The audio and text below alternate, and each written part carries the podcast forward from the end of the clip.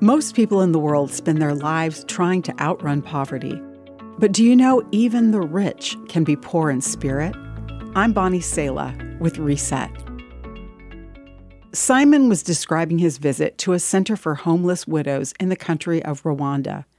Hearing these women's stories, he was overwhelmed with grief on their behalf.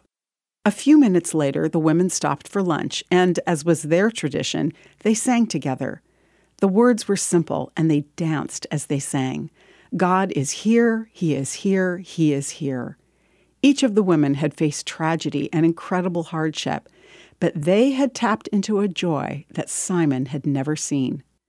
The Bible says God blesses those who are poor and realize their need for Him. For the kingdom of heaven is theirs. God blesses those who mourn, for they will be comforted. God blesses those who are humble for they will inherit the whole earth. These beautiful widows remind us that we can access a real heavenly kingdom of joy and love, but it's not accessed through privilege or achievement. Instead, we come to God in simple need, trusting entirely in Him. Henri Nouwen said, Poverty has many forms. We have to ask ourselves, what is my poverty? Is it lack of money, lack of emotional stability, lack of a loving partner, lack of security, lack of safety, lack of self confidence. Each human being has a place of poverty.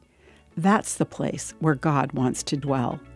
Let's dare to see our poverty as the land where our treasure is hidden. I'm Bonnie Sala with Reset. To hear this again, read or share this, or to find more resources like this, visit guidelines.org.